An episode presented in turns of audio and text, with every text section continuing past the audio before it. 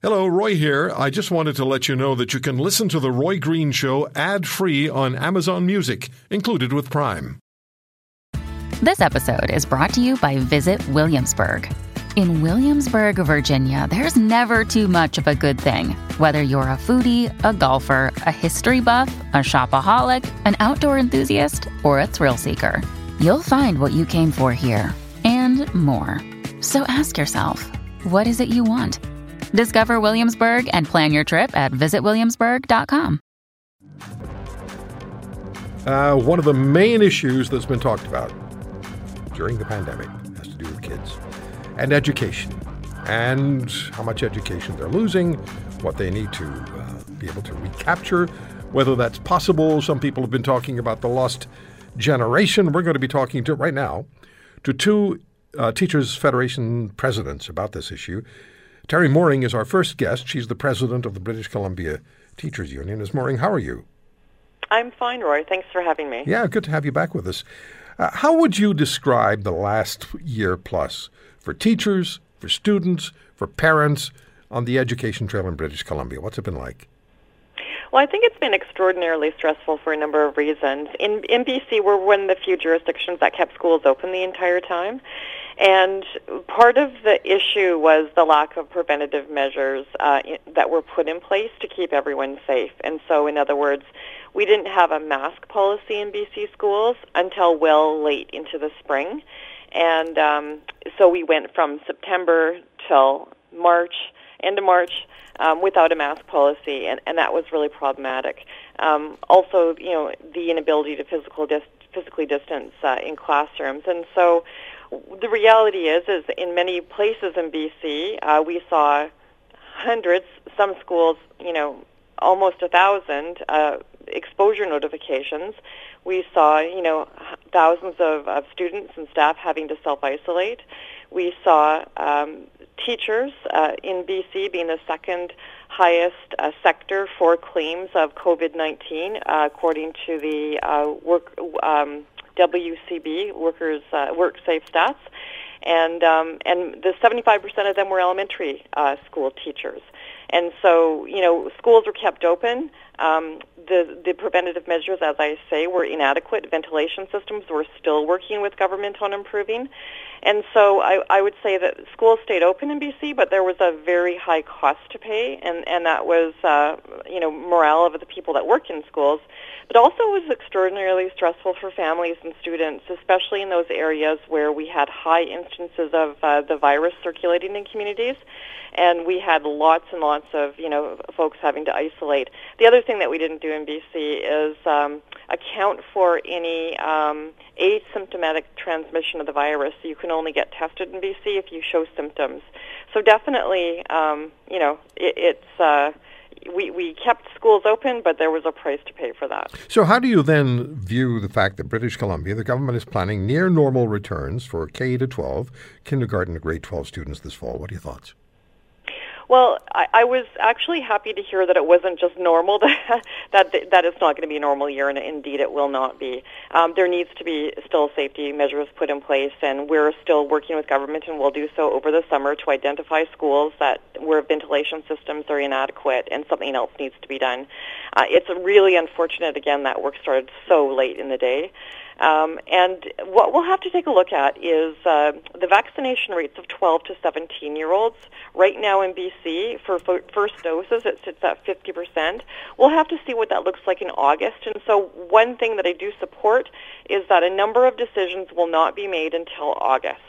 And so at that point, we'll need to see the geographic dispersion of those vaccinations for the 12 to 17 year olds because what I suspect will happen is that there'll be some areas of the province where it, there'll be low uh, vaccination rates and potentially still high r- rates of transmission of the virus.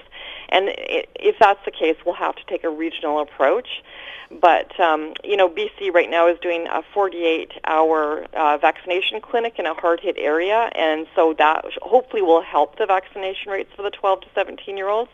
There's a high take-up of vaccinations for uh, education workers, mm-hmm. and so that that's great.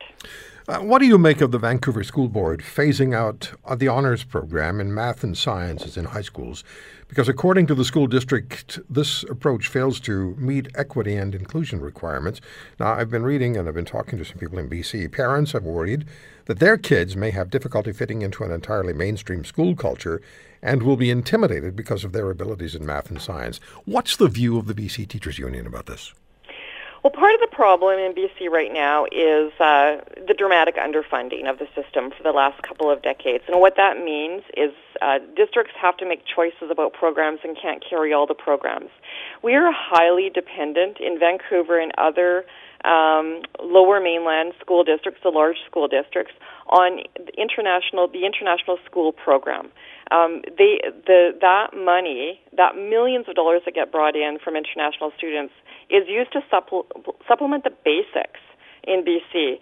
Um, you know, uh, programs like uh, music programs and band and string programs, and, and the kinds of programs that, frankly, take keep kids in school, hmm. um, and and give kids choice choices uh, are on the chopping block right now because of underfunding.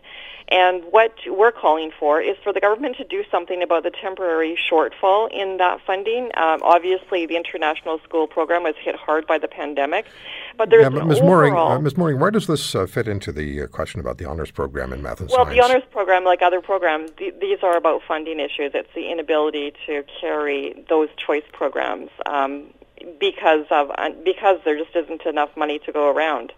And so we're seeing a lot of programs being cut that mm. students depend on. When parents say they have concerns that their kids will not fit in because they have an ability specifically with science and math, and so now they're going to be in a main uh, program, in a mainstream, is, is, that, is that a concern that, uh, that is echoed by the teachers, or, or do you agree with the board when it says this approach, the honors program, uh, does not meet equity and inclusion requirements?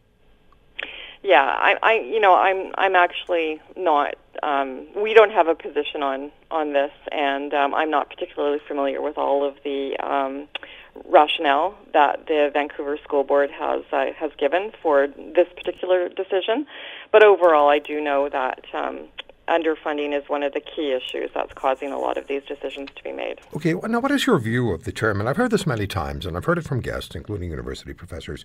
What's your view of the term lost generation, which is something uh, we hear again r- quite regularly about concerns about a generation of children and teens who have experienced far too much developmental life loss for some of them perhaps to ever truly emerge unscarred. What are your concerns there? Well, specifically from the pandemic, I mean, I yeah, I, that's what I that's what of, the concern is. Yeah, I sort of take some exception with that deficit model. Um, learning doesn't happen that way. In other words, uh, students don't lose a month of school and then all of a sudden um, are a month behind. That's not how learning works, actually and um, and approaching it from a strength-based model is is much better. In other words, students come to school in various places in their educational development uh, for lots of different reasons, including trauma that can impact student learning significantly. And you know, we also know that the pandemic has disproportionately impacted students that were already vulnerable, mm-hmm. and so students and families that already you know um, are subjected to, because of poverty and and other issues uh, racism. Um, they're they're already um, you know experiencing significant trauma, uh, quite apart from the pandemic, but but intensified during the pandemic. So there's lots of reasons why students learning might be impacted. Teachers are well versed in working with this, and obviously in the coming year, uh, though we kept schools open in BC, um, you know, teachers are going to be live to the issue that not everyone's going to have uh, fared well during it, and and we know that you know, fam- as I say, families are disproportionately impacted. Okay. So that will be taken to into account uh, next year.